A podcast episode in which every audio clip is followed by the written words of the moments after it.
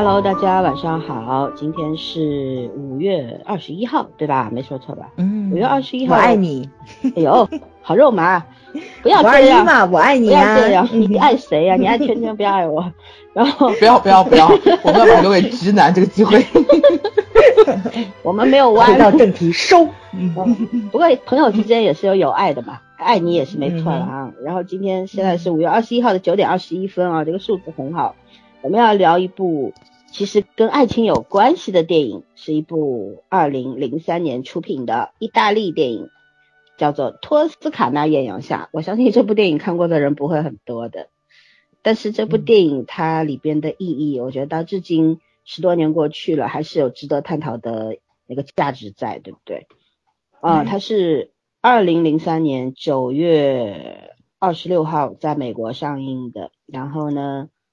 呃，在台湾呢，这个名字叫《托斯卡纳艳阳下》，在港香港呢就叫《好想有假期》，这个嫁嫁 人的嫁，假期 嫁人的嫁。嗯，然后导演是奥黛丽·威尔斯，编剧是奥黛丽·威尔斯，弗朗西斯·梅斯，哇，这名字。然后主演有一大堆，我就不念了啊。然后它的类型是喜剧剧情爱情，一百一十三分钟，语言有英语、意大利语、波兰语、法语、西班牙语、德语。然后是欧洲那一堆。对，这片子呢就是讲三十多岁的女作家法兰西斯，就是由戴安·林恩饰演的这位女作家啊，她婚姻失败了，然后呢对她来说也是一个非常残酷的打击，因为我们也看到在电影里面，她一开始是春风得意的，对吧？很有名望的一个作家，然后婚姻好像看上去也很幸福，没想到丈夫早就 那什么了啊，红红杏出墙了，然后呢就是。对于他来说，他有点受不了。幸亏呢，他有一对这个同性恋的女朋友，呃，非常贴心，然后送了他一张前往托斯卡纳的这个旅行机票，去了。去了之后呢，就是在那边买了房住下来了，是吧？嗯，有发生了一系列的关于情感上面的这个艳遇啊，也有遇到了很神奇的一些女性朋友，然后呢，最后呢，也其实也是。怎么说呢？在一个非常美丽的地方释怀了，放下了对往事的一些怨恨吧，重新开始生活这样子一个故事。它很励志，其实这个故事。然后呢，这个片子也可以当做风风光片来看，非常的美。真的，托斯卡纳很美。我没有去过这个地方啊，但是我去过离它不远的地方。那时候不知道有这个地方，所以我觉得我这个这个人生的旅行表上要添上托斯卡纳这个地方了。好了，我们现在介绍完了，介绍一下我们的这个微信群。我们微信群的入群方式在每一期喜马拉雅的节目文案里边会有主播的微信号，添加了主播微信号之后呢，接受一些小小的提问就可以入群了。嗯，然后就这样，我们现在来打分吧。嗯，好吧，嗯，我们请早先来。嗯，从我这边看的话，八分吧。嗯，对。嗯，其实我觉得我这个分打的不高也不低，因为其实像这种类型的电影，呃，欧美那边还是很多的。嗯，这部片子特别好在哪里呢？一个就是老三说托斯卡纳特别特别的美，还有就是几个演员女演员找的非常的好，角色非常符合他们个人的那个气质，这是挺难的一件事情的。而且每个女演员在当地融入的那个。氛围也是非常到位的，然后你会对当时的那个环境很向往，对他们那种生活也是很憧憬的，这是做的非常好的地方。还有就是什么呢？就是这个电影其实从头到尾，嗯，看着是挺平静的，但是我觉得它其实高潮部分隐含的地方还是挺多的，而每一个地方展现都挺幽默的那种方式，所以你看的过程中并不沉闷。又文艺，然后呢又很商业，我觉得他这个特质还是做的挺好的，不像咱们以前看的那个《妈妈咪呀》那种这么的商业化，对吧？嗯。然后你看着希腊，其实就跟一个景景区差不多，但是这个的那种乡下的那种文艺的风格，他还是做的非常到位的。嗯。但是你要说它特别大众化，让大家去喜欢的话，我觉得可能还真挺难的。但比较小众。我觉得这片子有点小众，对对对，略小众。因为它的那个就是那个特色跟它的定位就不是面面向大众的，而且我觉得可能有相当一部分人没有办法能够领略到 这个怎么说呢？编剧的这个拍片子的就写这个情节的意图在，对，嗯，嗯，有那么一点点的需要点门槛儿吧，我觉得，对，嗯嗯，OK，圈圈，我也打八分吧。我觉得这片子对我来说，呃，就是风光无限好，真的。然后感觉是除了就是是一个怎么说呢，女性主义做一个成一个阶段的成长的这种题材之外，更多的是给意大利做了个很好的免费的旅游广告。嗯，包括他用的那个色调也很也很像意大利的，就是也很符合意大利线下的那种风格。呃，说白了，这片子有点偏文艺。对，嗯，呃，我此处文艺褒义啊，没有 没有说其他的意思。对，然后它其实就是一种，这片子怎么说呢？是是比较适，其实我觉得更适合自己看这个片子，就是它，嗯，它里面会有很多东西，你需要一种追求内心安静的、安静平和的时候才能去投入和理解的东西。对，如果你是要一个很商业化的效果或一个喜剧化的效果的话。这片子你是不太能看进去的，而且我觉得它很治愈，就是有的片子可能会看越看越孤独，但是这个片子我觉得是，呃，就是其实情感还是很饱满的，它只是说节奏啊和方式表现的比较比较慢，但是整体来说它的那个情感的这个这个路线其实是我觉得就是从呃感情受挫，然后。到整个其实是经历一个自我否定的过程，然后慢慢的又恢复。我其实觉得这个写的是近近些年都算是很优秀的片子。就是有些片子可能会很记很重，这种所谓所谓成长题材很记很重，这个片子完全没有。嗯，你就会很释然，你可以跟着女主到最后一起很释然。嗯嗯。嗯，那我们要给出一个前所未有的统一的分数了，八分，八分，对，哦，还是第一次吧？对 对，因为你关于就是你们说的我都很同意啊，我就补充几个点吧。一个呢，我觉得他这个 Francis 他最后知道什么是幸福的那个诀窍，其实来的非常的让人会心一笑嘛，因为那个波兰的男孩和这个女孩子他们是。结婚了，因为结婚了。虽然家人开始是绝对不同意的，但是爱情战胜了一切嘛，对吧？非常单纯的父位，最后也送给了他们祝福。然后呢，就是在 Francis 的院子里面举行了婚礼。然后他那个时候就知道了，原来幸福不一定要发生在自己身上，就是不是你自己结婚了才叫幸福，而是你旁观别人的幸福的时候，那也是一种幸福。我觉得那个点特别特别好，非常打动我。不管是第几第几次看，我都是在那个点特别动容的。然后呢，还有呢，就是他片中呢有提到两部费里尼的电影嘛，一个《甜蜜的生活》，一个《卡比利亚之夜》，在台词当中都有的。其实这两部电影，嗯，在豆瓣打分都很高，一个我记得一个是八点七分，一个是九点零分吧，都是一九六几年的作品，好像是。嗯。呃，然后对他其实在里边，你想在上个世纪五六十年代的时候，他其实已经在提到什么，就是意大利电影已经在说了，说一个。一个女人应该怎么样去过好自己的一生这样的道理，然后到现在其实还很多人还是不明白的，对不对？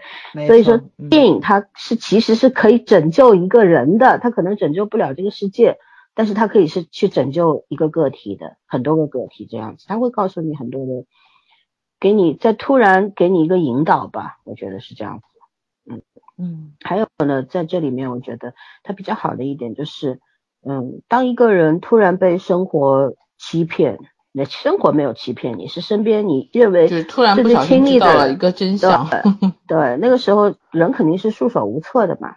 嗯，但是不管怎么样，你怎么样去缓和过来呢？是去一个遥远地方逃避？他一开始其实去托斯卡纳是为了逃避现实，对不对？因为他觉得一切突如其来的这种东西太打击人了，他受不了，所以他逃出去了。可是当他在这个地方驻扎下来，拥有了自己的家的时候，然后从无到有，然后在这个地方，他看到了接触了很多很多美好的人，看到很美好的这种婚姻幸福，然后他突然就明白了很多。我觉得就是内心的救赎，就是你们说的嘛，内心的救赎是靠自己的，外因很重要，但是内因更重要。你靠别人来告教教你全世界的道理都是没有用的，有很多东西就是要对要自己。通过自己去化解、跨过去这个坎儿才行。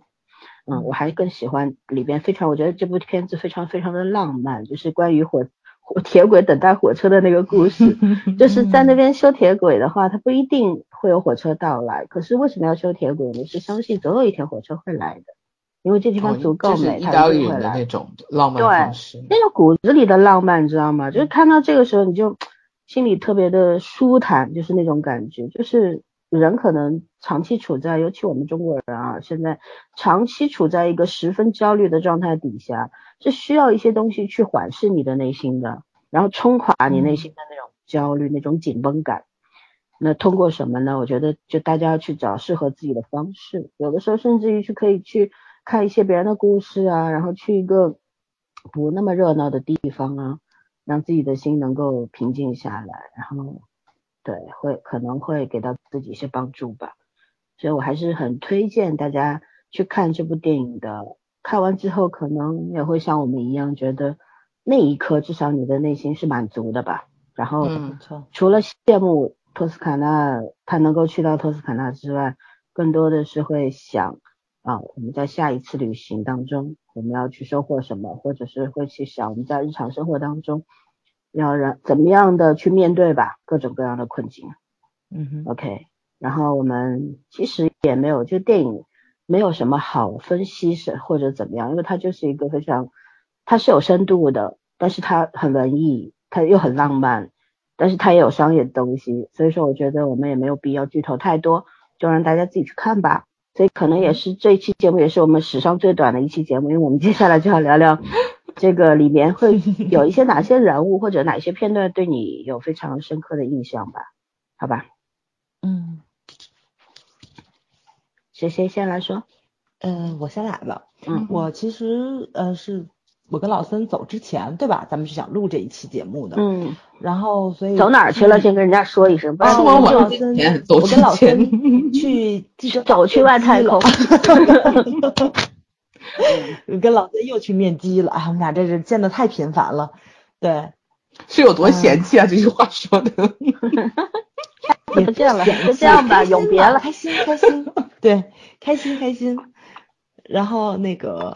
所以这部片子，我觉得我看完了，可能得有十天了，或者是两周了，时间应该不短了。但是到现在为止，我印象最深的一个人，就和超级配角的角色，就是那个女配的那个女朋友。啊啊啊！啊，就是杀死伊芙的那个，呃，里面那个是女配，对啊对，杀死伊芙那个是女配，女配。对，说他那个朋友，他那个女朋友，他的女朋友，他的爱人，爱人。杀死伊芙那个演叫佩蒂嘛，然后他名字叫吴山卓。嗯，对对，嗯，然后，嗯，两个人从开篇展现出来的就是很恩爱的一个形象，然后呢，又有了自己的宝宝，然后呢，突然之间朋友就奔着意大利来投奔他了，然后那个时候咱们以为可能是友情之间的不放心，但是突然之间剧情的走向就转成了他被渣女甩了，对对，然后其实那一刻的怎么说呢，就是那个情感冲击还是挺大的。就是，呃，我并不是说给那个女配角的那个女朋友去找借口，也不是说想给渣男找借口，其实可能就是当你的生活进入到另外一个阶段的时候，那种恐惧感、惧怕感，并不是所有人都有勇气踏进到那个那个新的一个生活状态里面去，所以有的人就会选择退缩。所以这个片子它其实并没有回避掉生活中很多丑陋的部分，而且它没有把这种丑陋的东西特定的放到。男人的身上，他这个片子很前卫，其实我觉得很先锋。他的爱情并不只展展现在异性恋之间、同性恋之间，我觉得他就是把人类的那种怎么说呢？那那种呃比较好的方面和比较不好的方面，他都糅合了进去，跟性别是没有关系的。其实这在两千零三年，这是多少年了？十六年前的时候，就是是一种很平等的视角，对吧？他并不是。纯粹想去探讨女性电影是怎么样的，它其实就是把男性给女性放到了一个非常平等的地位上去看。其实我觉得这个编导是给了现在很多编导一个非常好的一个启发，在就是大家现在可能对女权的理解上又走到了另外一个极端上。我觉得这并不只是发生在中国，我觉得这是整个一个全球性的问题。因为咱们也在看。用力过猛。没错，没错，咱们也在看好莱坞的电影，咱们也在看那个欧洲的电影，然后别管是文艺圈还是商业化，太容易拿女人去说事儿了，太容易太喜欢用女权去做借口了。嗯，不管是正面的女权还是伪女权，它这种这种对抗性的东西，其实就是把性别的这个话题已经架到了一个就是非此即彼的一个，对吧？就必须站队的这么一个就是要不就是神话，要不就是妖魔化。没大家对这个东西。男权女权都没有一个公正的一或者一个客观的一个认知，对吧？而是就想当然的认为啊，女权就就是要女人 站在更高的地方，男人匍匐在脚下。其实并不是这样，女权再次重重复强调一下，女权就是要求平等平等，男人女人可大在大家因为各种各样的不同，生来有很多这个这个怎么说呢？生物上面的不同，对不对？对，生理然后对对。所以承担的这个社会责任和职责本身就是有区分的，并不是说哦，男人可以扛一百斤的东西，女人也要扛，不是这个道理啊，不是。但是呢，但是在各种方面，我们就要去客观的认识到，哦，有些东西我们不是要谁比谁更厉害，而是要大家明确这个分工确实是不同的。然后呢，更重要的是在精神上面的，还有就是社会资源上面的一些平等，对吧？嗯，对，但是因为为什么会有女权？换换个角度讲，为什么会大家这这些这些年一直在倡导这个女权要崛起？其实就是因为女性被压迫的太久了，太有的时候可能出现了田园女权什么，其实为什么会妖魔化？其实就是因为你被压抑的太久了，才会有一那种极端的反抗嘛，对吧？嗯，需要时间，需要时间去慢慢的去大家提高认知，然后客观公平的去对待。这两件事情，嗯，所以是在这种环境之下去看这部影片的时候，你会发现有很多尖锐的问题，但是它包裹的都很温柔，它没有那种极端的思想会让你觉得不舒服，就甚至于说就是让你会觉着你一定要表达一个态度出来，你才能够比较完整去看待这个影片。这个影片这这部电影是完全没有的，就是你可以保持自己的立场，然后。编剧跟导演，甚至于里面的角色，所有的人都没有给你一个正确的答案，或者说是不是叫正确答案，就给就是给你一个唯一的答案，只有这个是正确的，他们完全没有这种，其实就是还原了生活本真的一个面貌，在就是大家可能在在这个怎么说工作成长的过程中，你都会有一些比较糟心的事情，谁碰不上几个混蛋呢？这个是很正常的，不管是男人还是女人，混蛋是为了让你成更好的成长，没错没错，而且在。自己的这个情节里，可能那个人是混蛋，但是可能在对方的那个情节里，你恰恰也是混蛋，对 对吧？作用力是相互的，没错没错，没有单纯的坏人。对，而且我觉得他这部电影特别有趣在哪里，就是你可能看的过程中会非常同情女主，但是就是他电影进行到后半段的时候，他通过了其他配角角色的一个去对比。你会看到，其实可能并不是女主的丈夫很混蛋，或者说是揭穿了女主生活假面貌的那个作家混蛋，其实就是怎么说，生活就很混蛋，他早晚也会经历这一步的。所以到结尾的时候，另外一个很怎么说呢，就是很温柔看待这个世界的一个男一个男作家出现的时候，就是有可能会引发另外一段浪漫的那种爱情故事，对吧？但他后面没有去演，但是会给大家一个希望跟奇迹在里面，就是。你怎么样对待这个世界？就是老孙说的作用力，这个世界也会怎么会去对待你？当你怎么说呢？让你自己的那个身心都放松了，没有尖锐的东西的时候，可能那个温柔的人就会到你身边中去。所以，其实女主跟她丈夫的婚姻走向的那一步，并不并不完全都是她丈夫出轨的，对吧？并不都是她那个她丈夫出轨的那个原因。虽然这个人很不负责任，这个人也不尊重婚姻，并不忠诚，但是。婚姻确实是两个人都有责任在里面的，肯定女主也有她自己的问题，只不过电影是很温柔的去展现了这个怎么说呢？这个现实的这一面，他没有抨击任何一个人，对他只是还原了生活的一个本来面貌，而且在托斯卡纳这么美的一个地方，每一个人都在这种平静的浪漫的生活中找找到了那种怎么说呢？就是比较真实的自己那种，就是因为人必须得放松下来，你才能知道自己真正的需求是什么。呃，就网上不有句特别那个特别那个，就是那个那个鸡汤的话吗？什么别跑太快，灵魂追不上。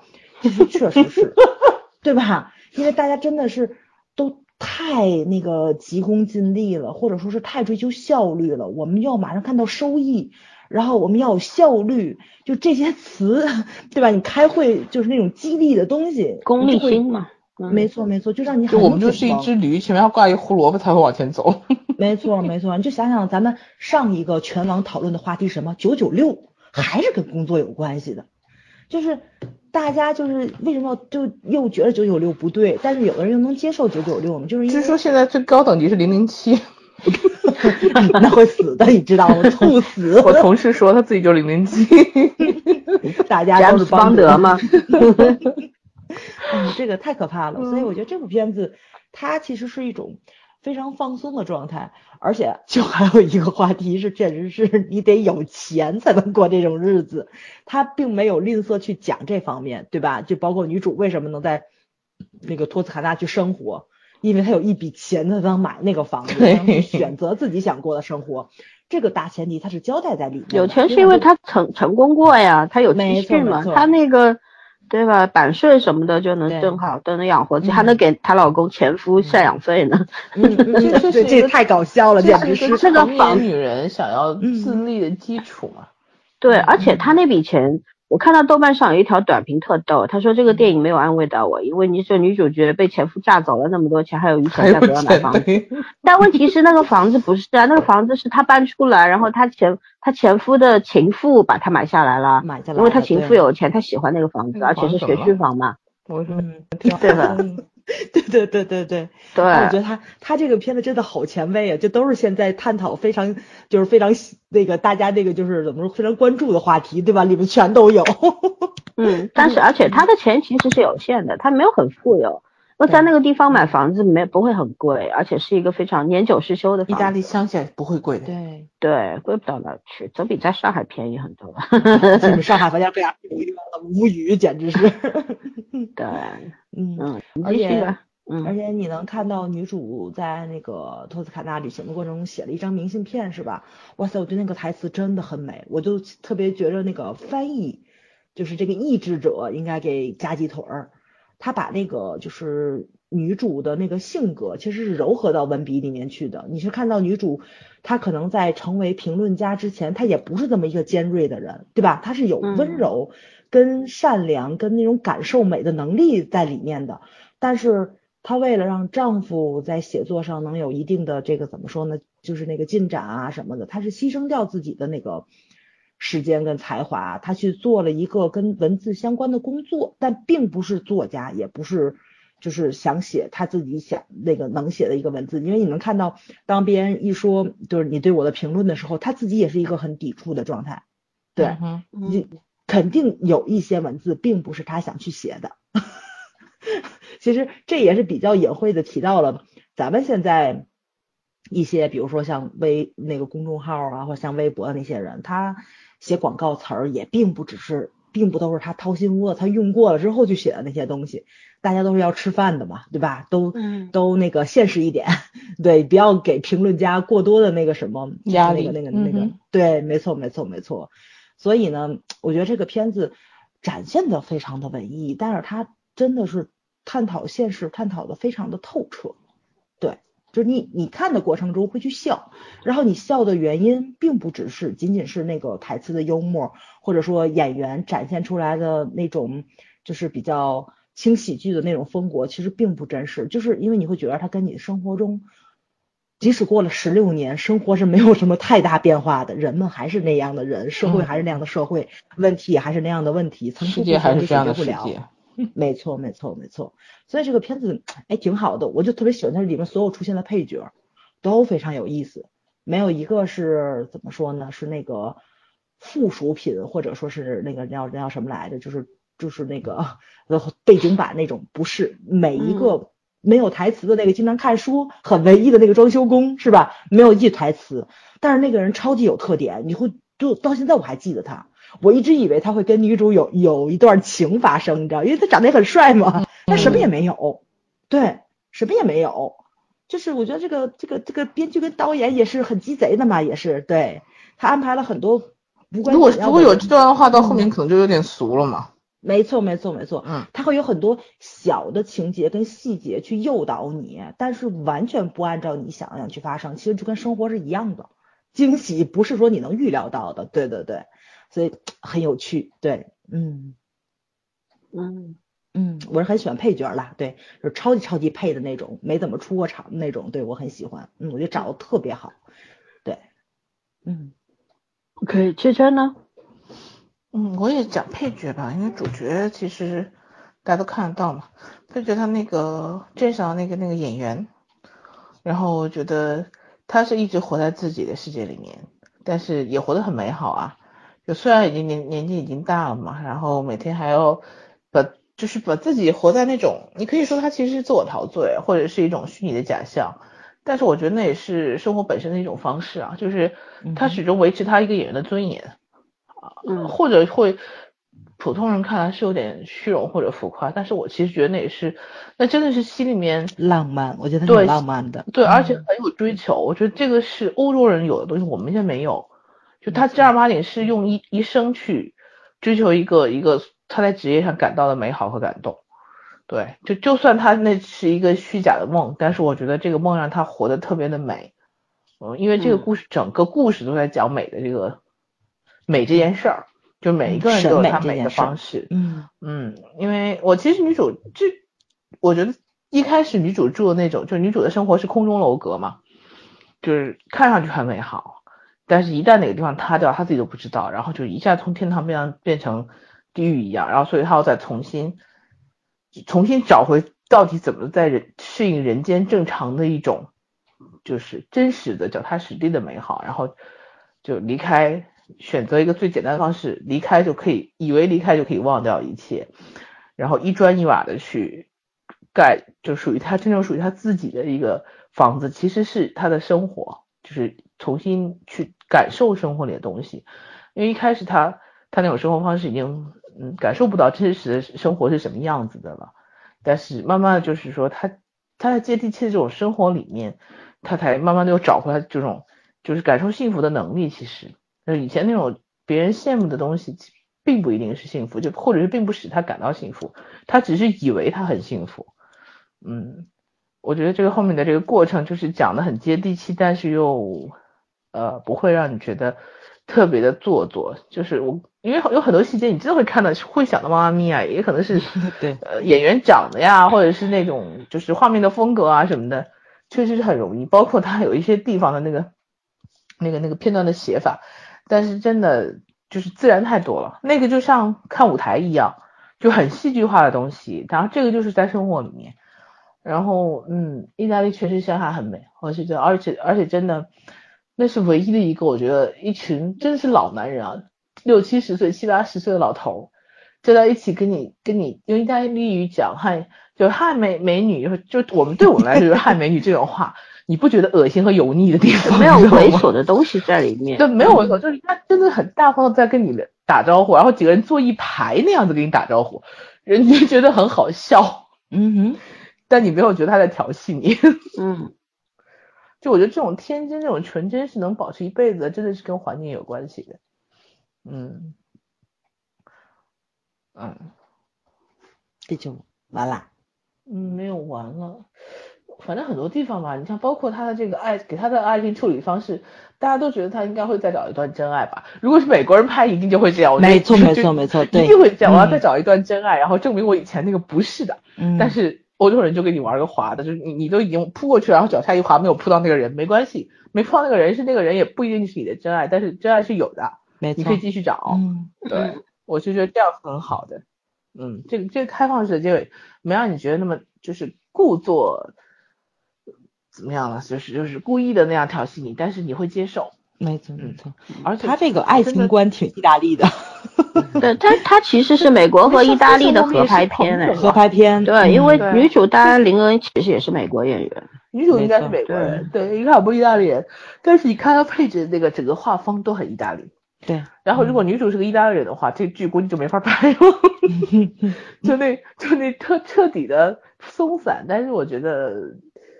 嗯，这这个风格把持的还是还是很很在状态的，就是他没有真的套路到美国话里面去。嗯嗯，啊，风景真的是太美了，真的是太美了。对，毕竟是个旅行胜地呀，而且是个很特别的一个怎么讲，很很保持很特别当地风貌的一个片子。对，嗯。呃，我的话，我其实有几个点还印象蛮深的。一开始的时候，就是女主从家里搬出来嘛，然后带走了一个小花瓶，对吧？然后她本来一直在那个婚姻里面，可能前面他们婚姻当中经历什么，我们想象不到。但是，一就从女主的这个神态啊，包括当时她在那个发布会上有人提醒她了之后，她那个那种错愕感，说明什么？说明她原先在是呃婚礼婚姻里面会可能是一个甜蜜的假象。而且呢，她应该是一个主导地位的，因为他看应该是比较强势的那种人，但是内心其实也算是比较温柔和脆弱的嘛，只是表面上比较强悍，因为他所从事的不仅仅是作家的这个身份工作，而且他还会有会有做一些评论嘛，所以说还是逐渐的会把一个人把自己培养成一个比较尖锐的人，是吧？嗯嗯，但是当他。突然遭遇到这个婚姻失败，而且是那种非常严重的背叛的时候，然后他当时就是我什么什么都不要了，就一开始就是我我还想要这个那个我喜欢东西我要带走，然后他最后也只打包了两箱书而已，把他的书带走了。那这个这个地方我就很喜欢，因为其实有的时候对于喜欢，因为他是个作家嘛，他对书籍的爱好可能超过很多，超过百分之九十九的东西吧。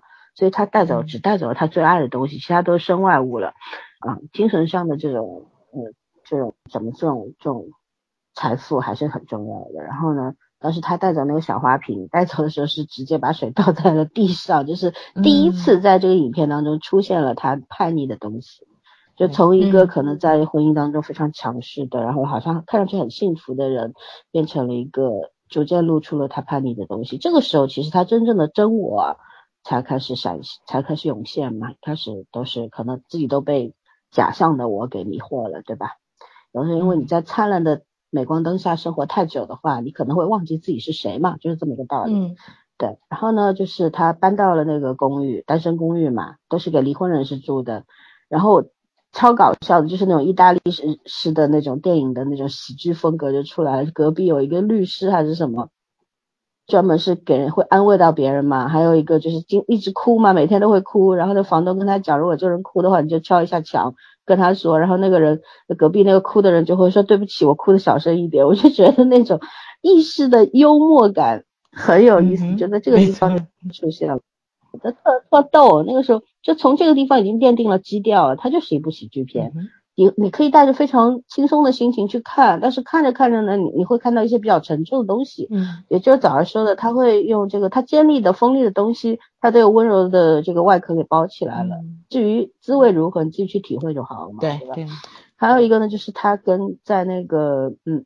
呃，这个这个呃，托斯卡纳遇到了艳遇嘛？那个意大利男人啊，在海边有自己的店，然后有一家老小。意大利人家族观念很强的嘛，总是有一个家老小的。你看绿皮书的时候就知道嘛，对吧？一家人搬到了那个美国，因为意大利人和中国人很像嘛，是一定要扎堆抱团的。对，然后就是那一段女主是遇到这个男人，确实是很英俊、很帅嘛，而且非常浪漫嘛，对吧？两个人就就，但是呢，后来就是这个男人去找过她。然后错过了，然后在这女生终于鼓起勇气说去买一条白裙子去找他的时候啊，你看男生已经，那男人已经有新欢了嘛。那一段那女女主虽然是很难过，但是回来之后她找到那女演员嘛，说我我穿的新裙子，我买了新裙子，我去找过他，但也就这样吧。然后嗯，我就觉得这一段也很好，就是有的时候你你只你只是错以错把艳遇当爱情吧，就是你想要一个。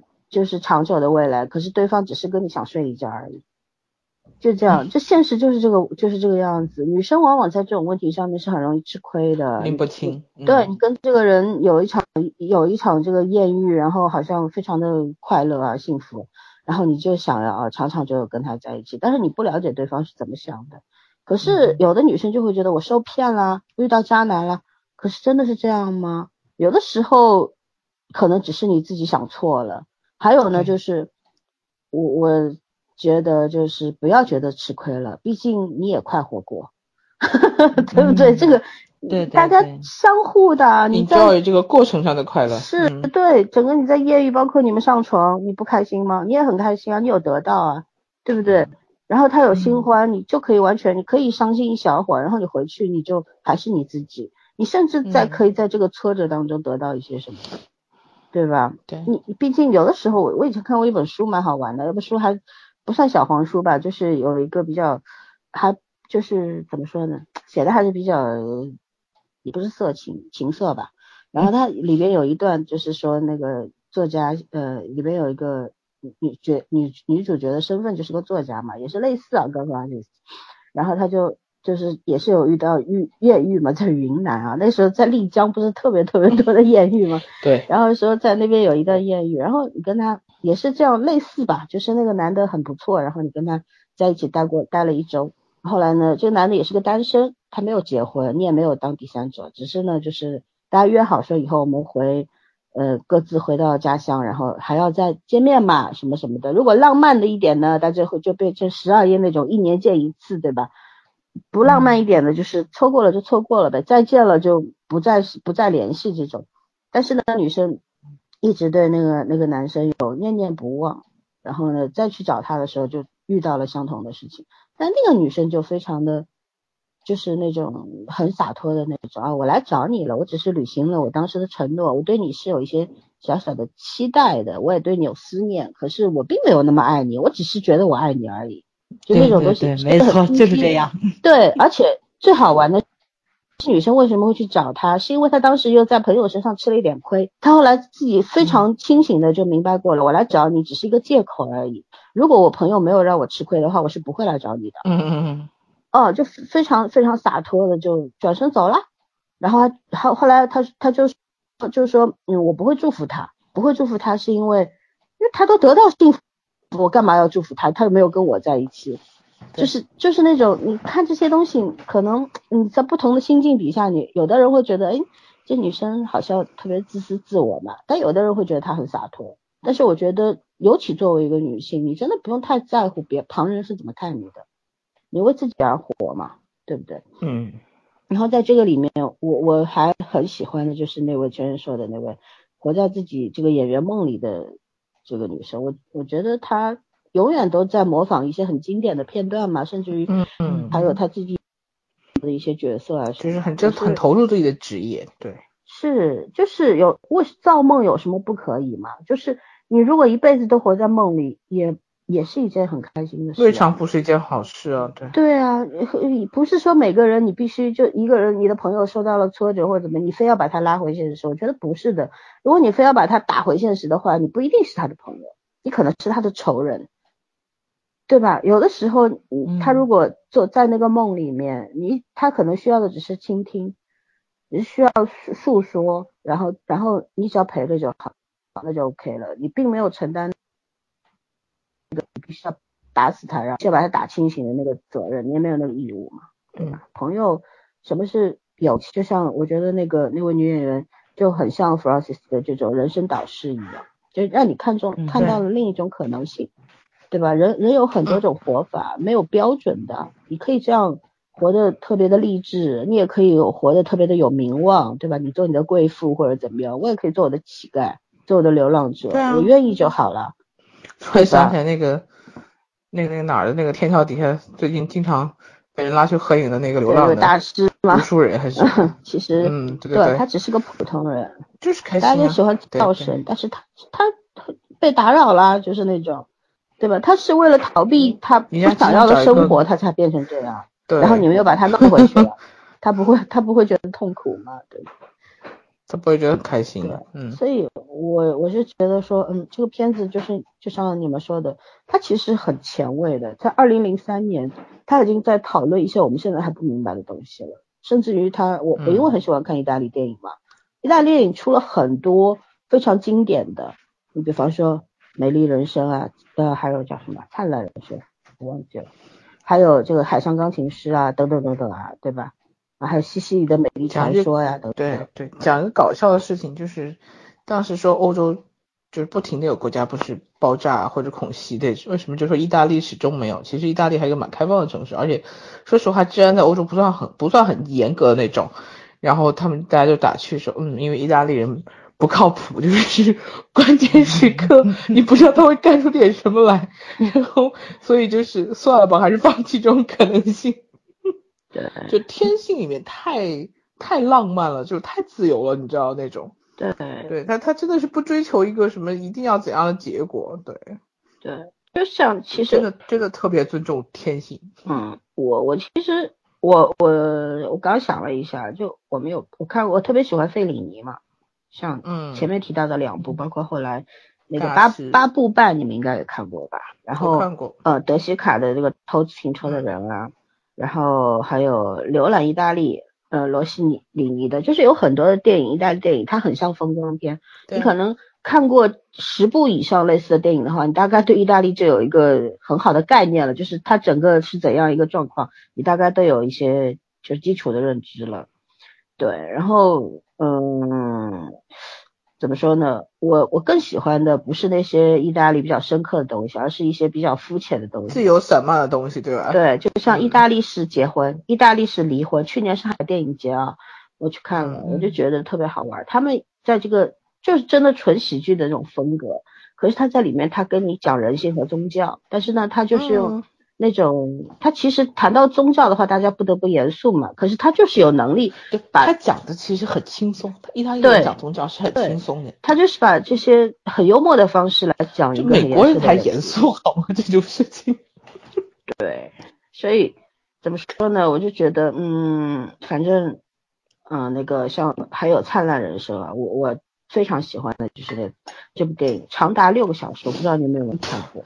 你老人能能哎还能坐得住哎，真的很好 看哎在我们现在在那个搜狐有有那个全片的，有时间你们看一下。你要你是躺着看的吗？我问这个问题。没有，我看的很起劲的，而且这个片子我是可以给全五星好评的。关键我觉得我觉得坐不住。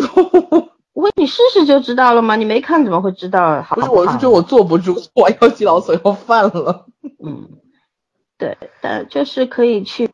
多多的，我觉得就是我看意大利电影，要比看任何一个国家的电影都起劲，可能就是因为意大利人骨子里的那种自由散漫的东西，是我最欣赏的。对对，他们对，我觉得他们可能是对，就是跟宗教打交道时间比较久，在欧洲上来讲，所以他们对那个人性上的一些理解，其实宗教就是人性上的东西，呃，特别通透。其实我觉得，你看意大利片子为什么，就老孙刚刚说这些片子。他其实都没有专门去讲人性。你如果跟导演讨论，导演一定跟你讲，我不是要什么讨论人性什么东西的。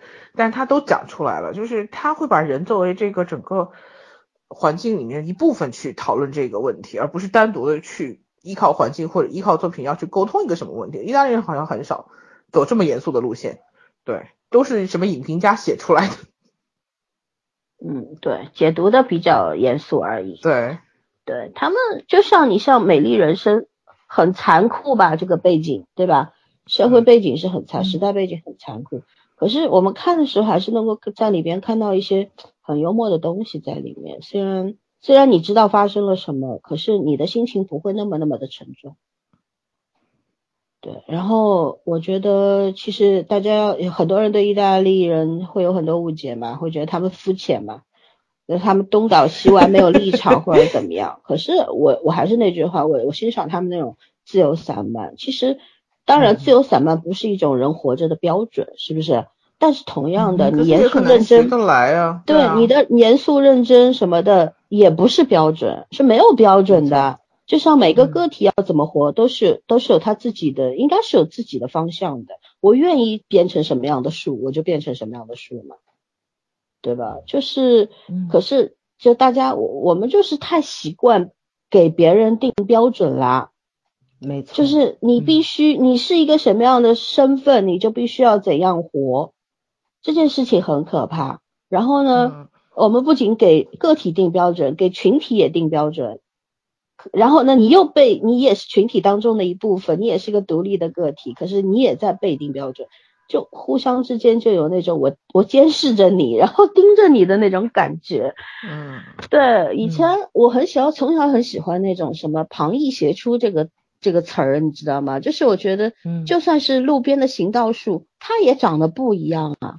你没有规，你你我最讨厌那些人非要把它修整修剪成一个样子，你知道吗？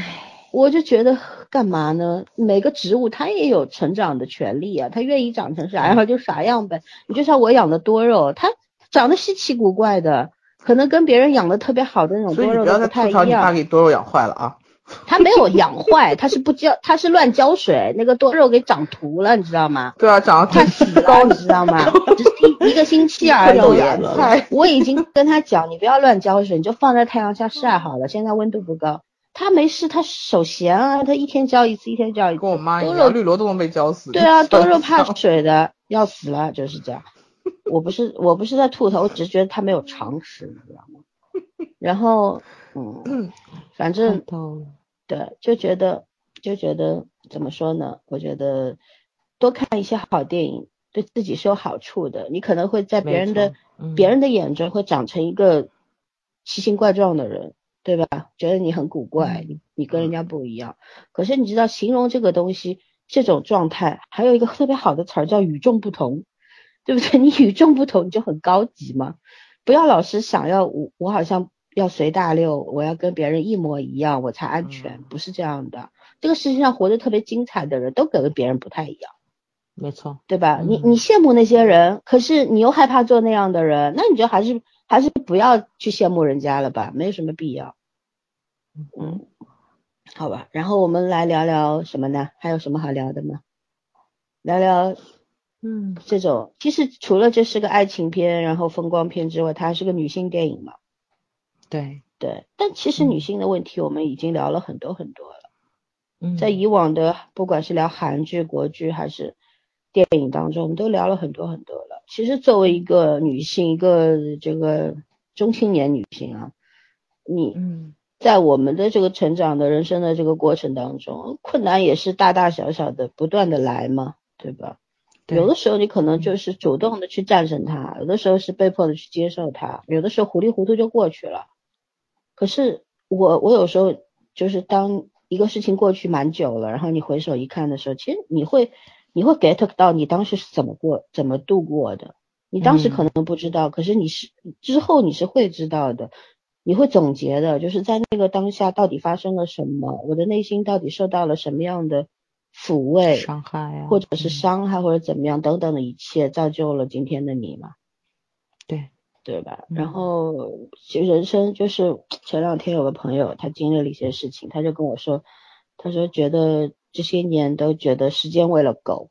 我说不是的，我说有些事情就是不管是好的事还是不好的事，其实都是过程。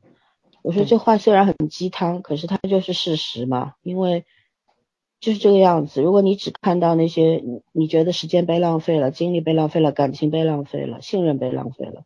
可是你转念一想，你付出这些东西的时候，你是你是纯真的、百分之百的去付出的，你没有任何的计算，对不对？你没有任何计算的时候，你是非常棒的。至于别人给你什么样的反馈或者怎么样，那个东西不受你控制。对，所以我们只要管好我们自己的心就好了。你管不了别人，但是你对待这样的人是有办法的。就是如果你在他身上吃了亏的话，那就下次不吃了呗。你离他远一点就 好了呗，你何必跟他较劲儿呢？非要你战胜他，或者你要说服他、要改变他，这是不可能的。嗯，对吧？嗯，就你活到这个年纪的时候，你一定要明白，就是有些事情它是必然会发生的，它不是因为你很烂或者是你不不行它才会发生，而是不管你怎么样，它都会发生的。没错，对你，它都会发生的时候，你怎么办？你只要做好做好这个面对它的这个准备就好了。嗯。对吧？电影里面也是这个样子啊。我们一开始就提到了，说你看在阿尔卑斯和这个山 山上建了一道铁轨，对吧？它应该是连连接维也纳和哪里呀？我一下子想不起来了。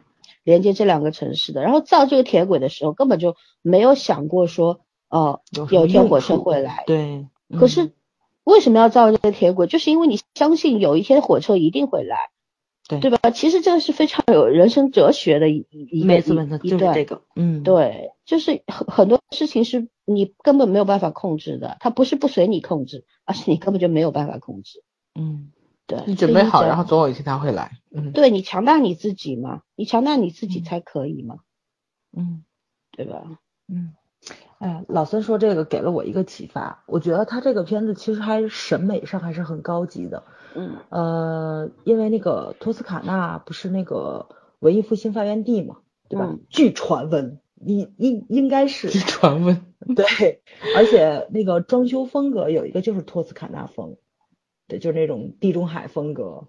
对，地中海也分啊，对吧？就不太一样，但是有一种是托斯卡纳风格。他这个片子真的是超级有怎么说呢？就是有地方特色的那种审美，尤其是那个女女主的那个房子，它那个可以打开的那个水龙头一直没有水，但是到结尾的时候，那个水终于出来的时候，嗯嗯。哇塞，我觉得他那个、那个、那个，从不管是宗教上啊，还是文学上啊，还是这个这个审美上的，学上，对对对对对对对，但是他那个美绝对是百分之百的，对，对吧？他那个那个，就他那个水龙头那个造型啊、颜色呀，因为他那个是有时间感在里面的，是有那个、嗯那个就是那种什么历史时间的的那种斑驳，对对对对对对对，因为它在凝的过程中，其实咱们在看这个造型呢，就是就会知道百分之百是没有水的，或者说是是很少的水。它那个应该是不管它那个管道通到哪里去，它这个应该是很久的时间都没有人用过了，但是到最后一刻的时候，那个水是出来的。嗯其实这也是一个怎么说呢？就是当你这个屋子有人去住了，有了这种使用痕迹，咱们就都明白，就是为什么说那个房子你需要有人去养，就是人为什么要住在里面，就是要有这个人气儿在里面。最主要的一个原因就是这个房子也会活过来，不然它就是一个死屋，对吧？就就嗯没有那种活分气儿。所以它这个就是从那个装修风格上来说，我觉得它那个从头到尾也是非常顺畅的。包括那个房屋改建的过程发生的一些趣事，其实你能看到，我觉得这几个就就就这几个装修工人波兰就在中人啊国，对对对对对，找不着工作，没人敢要他们，承重墙都敢拆。对，但是这里边就有一个很好的东西是什么呢？就是我们常说说，哎，你摔倒了就在那趴一会儿，欣赏一下路边的野花，是吧？但这里面完全就体现到这一个意义了，就是你看他承重墙敲了，呃，然后他敲了就敲了，对，就说哎，挺好的，这个正好是一个圆形嘛，我们可以做一个 圆形的门什么的拱门啊。嗯，然后，嗯、后面就是那个水管装装反了嘛，厕所冒热水，对吧？马桶里冒热水，然后洗澡的是冷水，冷热系统装反了。但是后来这也没有大吵大闹。如果说是咱们中国人某些人的话，可能就是要找找这个装修师傅打死打起来了吧，对吧？嗯没错没错你给我搞的什么东西？但他们也就是啊，不行啊，装反了，赶紧改一改吧，就就会把生活当中的很多一些小的问题啊，当做一种乐趣，乐趣不会太放在心上。就这种这种心态太健康了，太好了。就早刚说到房子的话，这里面有句台词就很好嘛，他就说四面墙的含义是什么？是墙里面所包含的东西，就房子保护着里面做梦的人嘛。嗯，对吧？我我们有的时候像中国人特别喜欢买房子，就无论如何要买房子。现在中国人、嗯，对现在中国人对于这个租房这个事情这个概念还没有接受呢，就觉得嗯租的总是别人的。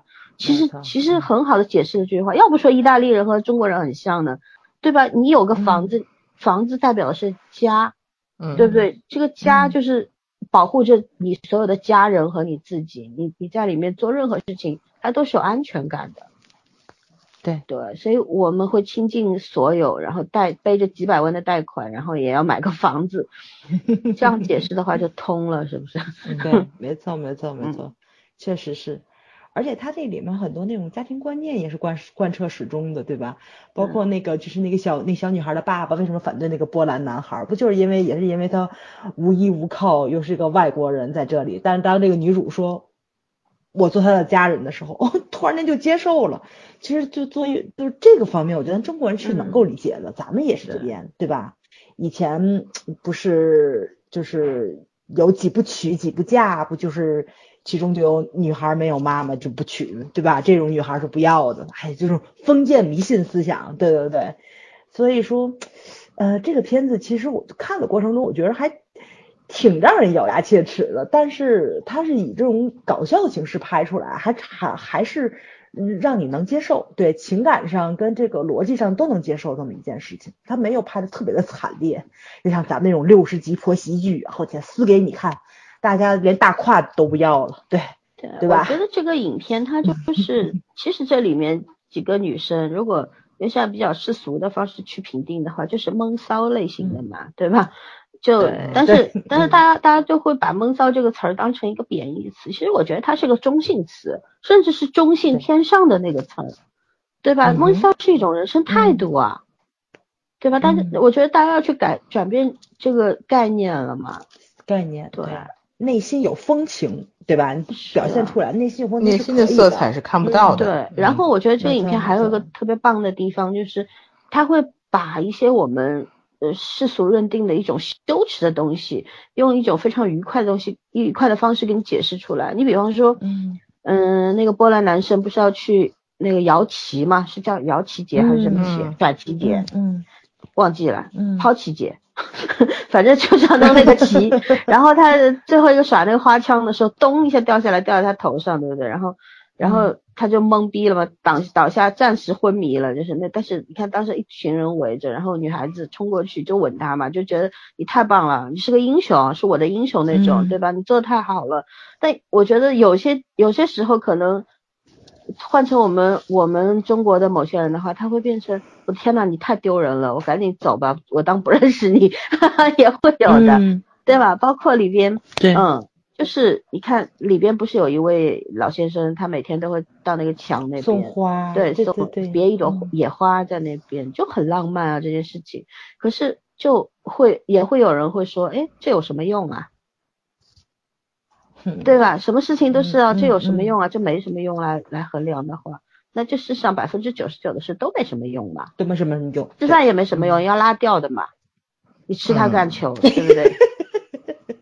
那是事实吧？你这个解释真的很简单直白。嗯，对啊，就是就是这句话，就是很多事情，我们我们不是以前李健不说嘛，他很多时间都在做无用的事，但是无用的事让他觉得快乐。对，对我们就是无聊使人快乐。对，就是在做，我们就是在无用的事当中才得到快乐。工作让你快乐吗？工作只是给你一份薪水而已，你有什么快乐？对不对？但是，但是你你在工作业呃这个下了班之后，你愿意去尝试美食啊、健身啊啊和朋友聚会喝酒啊，那都是无用的事，有什么用啊？没有什么功利心的嘛，对吧？嗯嗯，对，然后对我我就觉得就是。就是这这里面啊，是有很多我们国产的影视剧当中绝对不会出现的东西。但是我之前在看那个《致我们暖暖的小时光》的时候，突然发现我们国产剧其实也也可以做到这这些了。就是在那个里边，他就会谈提很多我们羞于启齿的，但是日常都会发生的东西啦。你比方说说女生没有穿内衣，在家里晃来晃去，然后。有个男生出现，他就立马要抱着自己蹲在地上，然后男生问他：“你蹲那干嘛？”他说：“我没穿内衣呀，对吧？” 就是很日常的嘛，特别日常的东西。可是我们以前在电视剧里几乎看不到，但是觉得这个事情特别羞耻。可是你每天都在干的事儿，有什么好羞耻的？你为什么不能坦然面对他呢？能够在一个电视剧里面大方的通过台词、通过女生的嘴叫出来的时候，我觉得就是一种进步啊。所以我特别喜欢那个《小时光》这部剧，就是这个道理。对我们不要老是把羞耻感这个东西放在特别特别前面，就觉得哦，这个说了一些不该说的话，有什么话是不该说的？在一个电影里面，在一个事无不可对人言嘛。对啊，在一个风光爱情片里面，有什么不能说的话吗？我就想说，对不对？就是你你喜欢一个人，你就要勇敢去追啊，然后追不上那就你就跟他潇洒的拜拜嘛，就很简单的，不要非要弄个。你死我活，对吧？非要分辨一个，对，还要分辨一个你错我对，没有这个必要。感情里面哪有什么对和错，对吧？嗯嗯。但是这里面还有一个点，就是大家都说感情这个东西，爱情这个东西是盲目的，是感性的嘛。可是真正爱情里面是需要很多很多的理智在里面的。我就觉得在这里面，你看年轻的意大利女生和嗯年轻的波兰男生在一起，他。确实是充满感性的一段感情，这种从相识到爱上，然后死也要在一起那种，你们怎么也拆不散我们，是感性之上的，是一，但是其实他有很多理智的东西在里面。你比方说父母，他阻止你，阻止你是害怕你，你将来无依无靠，对吧？但是女生也告诉父母了，我不怕，我我们我相信我们的爱情，我们可以去战胜的。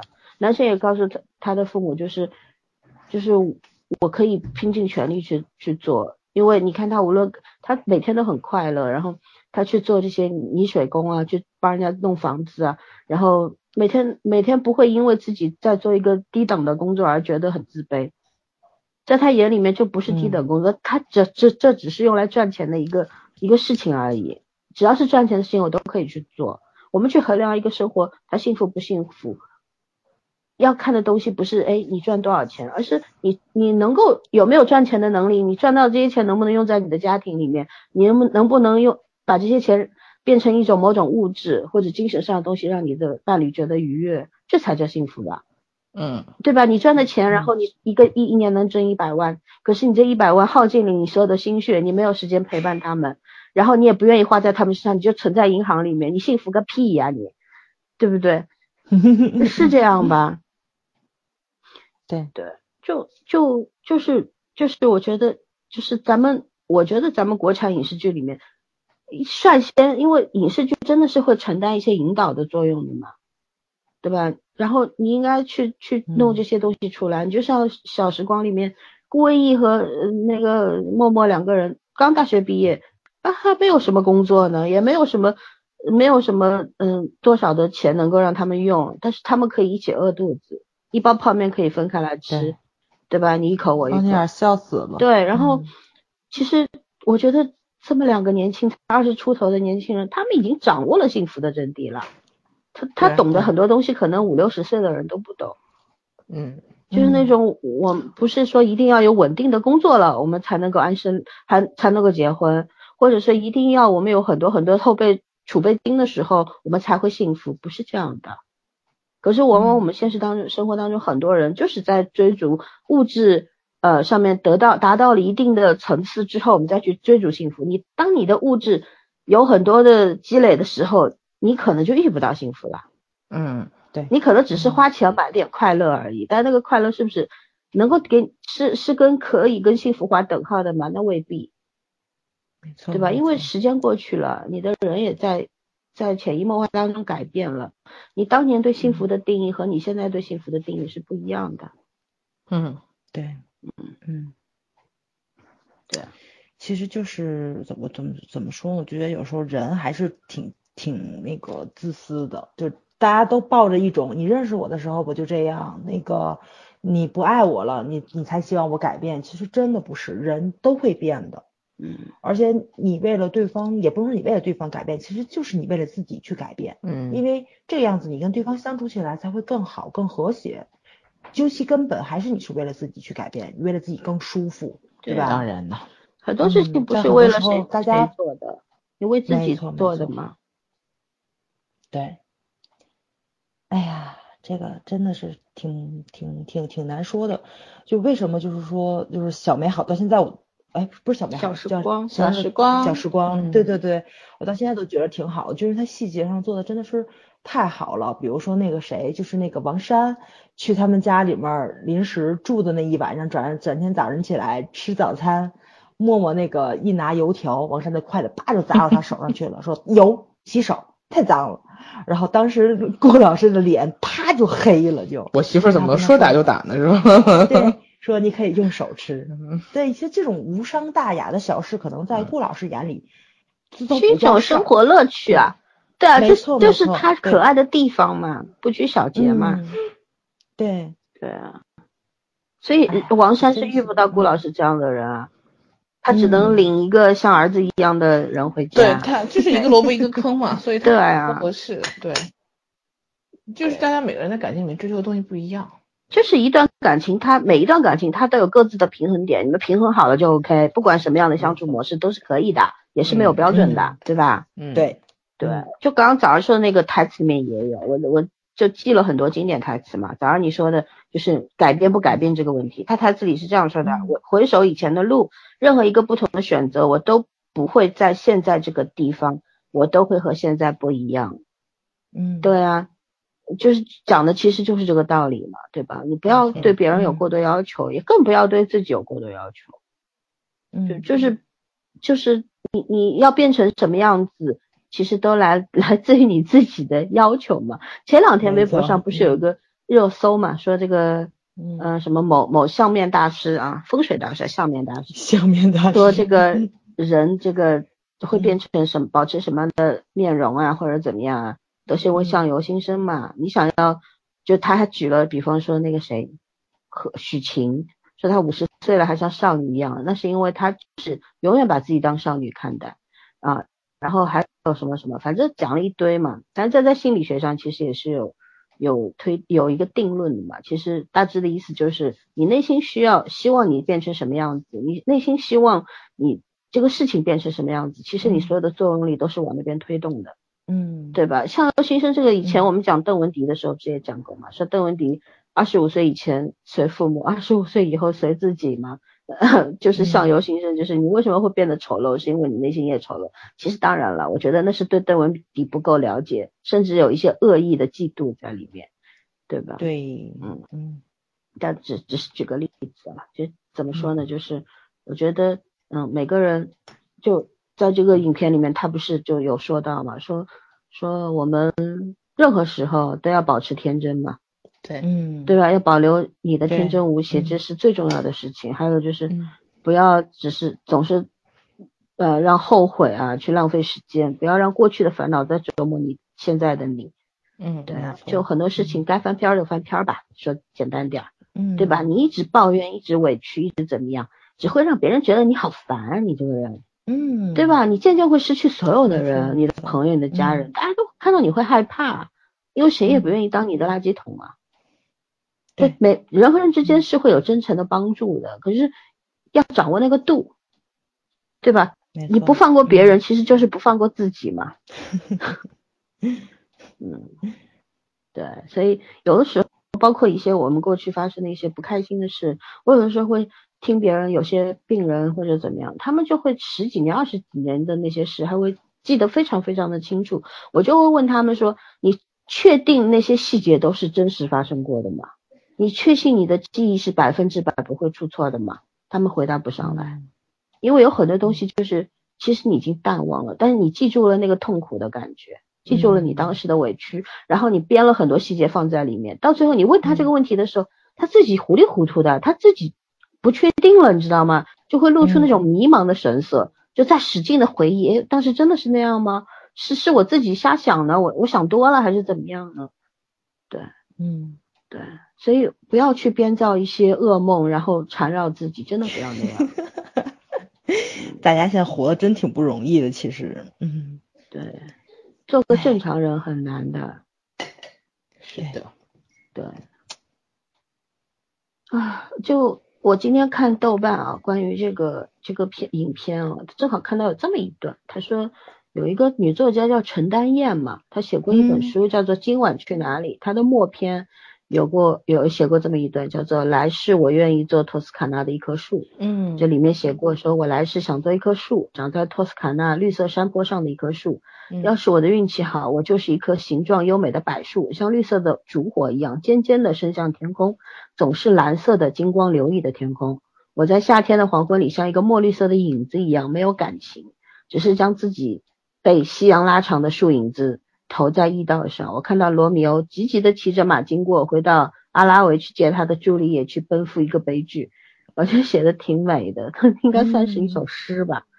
对，但是真的很有意思。其实他就是和这个托斯卡纳艳阳下有一些冥冥中的暗合吧，对吧？对，就就是人生其实有些东西就是大同小异的。每个人，你不管遇到什么事情，其实你的感受或者怎么样。都是大同小异的，对。对，只是只是你要怎么样做出选择，那个就会因人而异嘛。没错，嗯嗯，对，反正就就希望希望大家能够去看这个电影吧，能够在里面得到一些一些牵引、一些启示，对，哪怕什么都没有，你感受一下意大利的美 意大利男人还是很有气的。嗯，对，其实那个海边的意大利男人还是还真的蛮英俊的，就骨子里很浪漫的东西。即便对。他们有的时候像，其实南部的人不是很高嘛，但是他们就是一直很精致，然后或者是反正就是很细节上很注意很注意的。嗯，就那那种感觉真的是很，我觉得有一半是天赋，其实，因为欧洲那个环境很多都很相似，但是意大利人真的不太一样。他可能也是处于那个地理环境的原因。我觉得就是老天爷给你的东西好，就是人会懒散，会怎么说，甚至是过得很浪荡那种，不管就是就是心里面特别有底气，特别坦然，他才那样过嘛。就是天赋异禀啊，环境好啊，不缺吃不缺穿，然后人就活得就就就就比较懒洋洋的。嗯嗯，但有有个很奇怪的论调，就是说我们有时候聊西班牙、聊意大利，很多人就会立刻说出一句话，就是他们现在。经济退化啊，他们很差，经济真的对，说经济退化，然后人均生活条件也不好啊。可是人家在乎啊，可是也不在乎啊。那个，你想，如果你要是一年现在按中国的这种状况，比如说你一年一年收入一万块，然后你还有日常还有生活，你有那心情坐在路边就拿一杯酒跟人聊天，从早聊到晚吗？不会，你肯定在办公桌前努力的工作，你心里面一定会想到我明天。这些东西怎么办？那些东西怎么办？哦，意大利人和西班牙人可以的，对，就不把这个当回事儿。说 我要说的在聊天，对，我要说的就是圈圈说的这个意思，就是如我们我们中国人之间聊天说说到这两个国家，甚至说到一些其他的国家的时候，前一段时间我在我想去塞尔维亚嘛，我在做他们的攻略，然后就看到很多的中国人的游记里面，就是塞尔维亚塞像免签嘛，对吧？然后算是欧洲最便宜的国家，你基本上人均万把块钱就能够去玩的很好了，而且那边那边经济非常非常的落后嘛。然后他说有个游记里面就写说，哎，我都不明白，他们每天就无所事事，就拿着一杯啤酒也可以聊几个钟头，然后笑得很开心。他说我虽然被鼓舞了，被被感染到，可是我就觉得他们这样活着不焦虑吗。我心想人家就是不焦虑啊，不焦虑才这样活呢。对，就是因为不焦虑才活得这么开心嘛。你没有，你把主次关系搞错了，其实就是，不要以以我们现在焦虑的中国人的心态去衡量别人嘛，对吧？对。所以有的时候我很烦，就是你一讲到一些国家的时候，就有有一堆人跳出来告诉你，他们那国民产值很低，GDP 没有，然后什么什么。哎，我现在跟你聊的是生活，你跟我谈钱干什么？对吧？很烦，你知道吗？他们的概念就是，对这个地方都没有钱，怎么可能过好日子？你看到都是假的。你有钱也过不了好日子嘛。不是这个样子嘛？你？挣很多很多钱，你你开心吗？你你有当然有钱是开心的，可是有钱你也得有命花嘛，对吧？有钱你未 你未必能够把日子过得很开心嘛，不就是这个道理吗？有些人很有钱，可是他生活没有质量啊。有些人把生活质量认为就是我穿名牌、开豪车、住住豪宅叫生活质量，不是的，对吧？当然了，你能够拥有这些豪华的东西、奢侈品，那当然是好事情了。因为你生你的物质质量很高，可是生活质量面还包括什么？还包括你的精神质量啊。就是别人看你，就是你，你希望别人看起来很美，你自己并不关心自己活得怎么样。嗯，对。所以我我总觉得我们现在就陷入了一种非常困难的一个状况，就是圈。对我们我们总是张嘴闭嘴谈钱嘛，对吧？就像聊什么东西，我看到了也是很奇怪，就底下那个评论让你啼笑皆非，你知道吗？对啊，就就今天聊那个，我们聊那个王源抽烟的事情。其实我觉得啊，在公共场合抽烟呢，你作为这个公众人物，确实做的不好，是做错了。因为公共场合不可以抽烟，这已经是写入了法法规法条的东西了，对吧？你这个做的不好。但是呢，有很多人就说，那除了粉丝心理之外，我们去说一些路人的。路人有，因为我看到有一条说，哎，其实少年成名也是挺痛苦。我其实也是这种想法。嗯，我觉得，因为有些人他可能才十几岁，可是他压力非常大的，包括他之前在舞台上面参加哪个节目，然后唱着唱着哭崩溃了嘛。嗯，就你可以去感受到一个孩子特别特别不容易，他就就很小的时候就开始，他也不知道被万众瞩目。对对，其实他是很迷茫和彷徨。但是很多的评论说，你们有什么资格去同情他？他没有其他钱多吗？就我们不要老谈，我们谈钱是对的，可是不能只谈钱啊，对吧？就是真的只谈钱，你你不觉得你生活很乏味吗？你你你，这话讲的特别对，难道你跟你的朋友相处，或者你的你跟你的父母相处，都是是因为他们有钱，你怎看才跟他们相处吗？这个这个你你会你也而且你会说这句话，比方说他们压力很大这句话，你不是同情他，你只是在站在一个。角度去分析一下他为什么会这样而已，不不存在同不同情，对吧？就是我们不不一定要定个标准说公作为公众人物他抽烟就是错了或者怎么样，而是你可以多一些角度，就是他为什么会抽烟，这样这个孩子他经历了什么，对吧？然后如果你是他的话，你会怎样？其实和从一个事件和一个人的他做的一些事情当中，一些行为当中，你是可以去对照自己的。我们可以更多的、更宽泛的去分析这个问题，而不是一锤定音。你又不是法官，你凭什么一锤定音？对不对？你就是在法庭上，你还要听庭审呢，你还要听听这个当事人的这个这个他在法庭上面的很多陈词，对不对？你还要看证据呢。你什么都没看见，你就一锤定音，给人家判死刑了，不觉得太过分了吗？对吧？死神来了吗？嗯，对。对啊，所以我就觉得不要谈钱是是不是坏事情，只谈钱是肯定是一件坏事情。嗯嗯，就是好像我们总是会鸡同鸭讲嘛，就是我跟你讲这个，你跟我讲那个。对啊，他大家讲的不在一个维度，你跟我讲道德，对，不在一个维度上面。嗯，你跟他讲法律，他跟你讲道德；你跟他讲道德，他跟你耍无赖。现在就遇到很多糟糕的人，就是我们现在就是一直在提倡，就是我们永远是那个什么流量圈里面演技最好的演员里面流量最大的，就好像大家 大家就一定要觉得我只要跟别人有一个有一个不一样的一个 level 就可以。对啊，我今天他们讲王源的时候，我不是王源粉丝啊，我先声明一下，我不是在为他那个什么，但是我就有突然就觉得，哎，那个 Justin Bieber 他才多大呀？他都干了多少事儿了呀？对啊，他要在中国的话，那不要被口水淹死了吗？被淹死。对啊，不一定的，你想想，在国外已经快被淹死了。李胜利都那样了，粉丝还在为他争辩。对，你要说到李胜利的话，其实很简单。现在没有证据起诉他，但是不代表这只是在法律上面，对啊，对不不代表他没做，只是不够不够条件起诉他而已，不代表他没做。所以大家要认清一个一个客观事实，而不是要不就站队为他辩解，要不就拥护他，要不就怎样。对，前面那个依法之名的时候有一句台词还是不错的，我觉得就是说这个这个法律法法律事实和呃就是法法律正确和客和事实。真实的还是什么？那句话怎么讲的？是两件事，就是法律法律上判决的这个这个证证，就是是否有罪和事实上他是否有罪是两件事。嗯，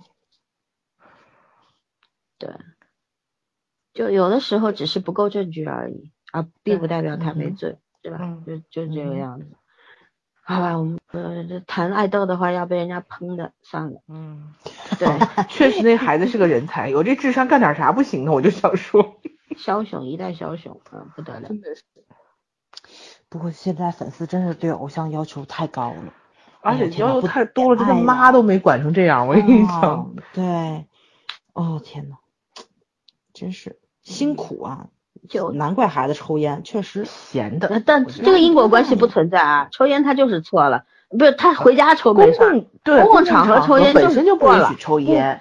你还是公共公众人物，不不不，现在你现在是说不清。如果他真的是一个高级日料店的话，也许他做的就是吸烟区，他是可以抽烟的。没有，现在上海从从那个什么以后开始公就是公开要求公共场所大城市已经所有公共场合没有吸烟区这一说啊，没有吸烟区这一说，没有吸。看成我们天津是五线城市了吧？你我跟你说，北方城市执行的不好，南方城市很多执行的很好。对，天津不可能的。哎呀，像那么大老爷们不抽烟，就像他们命一样。就是，这其实就是两码事。很多事情我们要分开来看嘛，对吧？你不能一棍一棍子把人家给打死了，然后就其实看客多数都是幸灾乐祸的心态嘛，对吧？其实说白了，我们在聊明星，在聊爱豆，其实就在聊自己嘛。我们虽然没有能力，或者说没有机遇成为红人或者怎么样，会被别人评头论足。可是我觉得，即便是我们作为一个小小的主播，也没有出名，但是很多人就关心你的隐私啊，想要知道你长什么样啊，你干什么工作呀，怎么怎么地呀？对，什么都想打听，我就很厌烦这样。我们讲节目，你们听就好了，问那么多干嘛？你的好奇心我必须要满足吗？有这个道理吗？那如果说你要一定要让我满足你的话，你先亮一下你的相嘛，报一下你的三维身高嘛，对吧？讲讲你都经历了什么？你先告诉我，我我可以平等的告诉你。对啊，就很多事情就是这个样子，所以就大家其实要保持距离嘛。我们现在很很很喜欢入侵别人的生活，入侵别人的世界，觉得我有这个权利，你没那个权利，谁都没有这个权利，对吧？嗯。然后呢，作为个体来说呢，你要捍卫好自己的领领地嘛，对吧？该拒绝的时候拒绝啊。你不要老是被别人侵入了，然后又又很开很不开心很委屈，不要，就是就是拒绝就好了。我不想做我就不做，对吧？像影片里面那些女性学一学，就像那位女演员在这个喷水池里面就站了很久很久，她就在在她做她想做的事，那么多人围观她，那么多人有时候窃窃私语或者怎么样，她不在乎啊，对不对？然后当时那个隔壁的男人。那位特别特别好的绅士去把他从那个喷水池里牵引出来的时候，我真的好感动。我是觉得这世界上太缺少这样的女人和男人了。对啊，嗯，对啊，我们一个个都是那种身上像有盔甲一样，然后浑身是刺，就像一台行走的战车那种感觉。可是有的时候，我觉得你外壳再坚硬，你内心其实还是一个软弱的人啊。有的时候不妨。就是有坚硬的姿态的时候，也要把自己那个软弱的东西，既要保护好，也不要吝啬于展示给别人看。那些让你信任的人，有的时候你过于过度保护自己，反而也是一种伤害。对，嗯嗯，对，人要适当的敞开心扉，也不能百分之百敞开，那很容易遇到坏人嘛。嗯，对吧？但是不要有被迫害妄想症。不要老觉得这世界随时随地要伤害我，没那么。哎呦天，这是太小概率的事情了。对，就是没有那么坏，没有那么差劲，嗯，也 没有那么大魅力，可以让全世界来伤害你，对吧？嗯嗯，人家图什么呀？是不是道理？好吧，电影我们聊完了吧？你们还有什么要补充吗？啊，没有，蛮好的，就就今天简单明快的聊了，我也不短了时间。嗯，一个半小时。觉得之后我们可以多聊一些很经典的意大利电影嘛。其实真的，我我甚至于有一瞬间的冲动，想做一个，就在一年之内，就是做多少部意大利电影的这个观后感，真的蛮想。你需要去意大利旅个游吗？不需要，我只是觉得就是有太多经典的片子啊。可是我们其实我一直觉得，呃，其实我们有时候可能会高估一些人的路人或者怎么样的一个。看影片的阅片量，就我已经觉得我看电影不算多的了。可是有时候我们讲什么电影，别人没看过啊，听都没听过。可我我还是这句话有很多很多电影。对，这个电影我们现在在做的微博号，我们就是每天都会放很多我们喜欢的，有一些经典的，对，甚至于就是很久很久以前，比如一九三几年的电影啊什么的，我们会放上去推荐。资料都很难找，资源可能也很难找。可是我觉得，我们为什么要做推荐？我们也没有什么功利心啊，只是希望做一个记录吧。还有呢，就是如果有缘人的话，能看到的话，可以去欣赏一下这些影片。对，这就是这么一个目的。我们为什么要做这件事情？很简单啊，就是想要想要还是原来的那句话，我们于己于人嘛，先娱乐自己，再娱乐别人。嗯哼对，这态度要端正啊，才会把事情做好。对。所以也希望大家来多多关注我们的微博号吧。嗯，对，我们微博号叫细说点三响，细说乾隆的细说点，然后三响一二三的三，啊，响响是怎么说来着？就是想象的想。想。嗯，我们是三响炮，不是双响炮。嗯，所以大家。也可以关注一下我们的微博啊，每天都会有推出很不错的影视剧来跟大家，也会做一些小视频啊什么的，然后嗯去分享分享一些比较经典的片段。对，OK，那我们就聊完了，拜拜，晚安。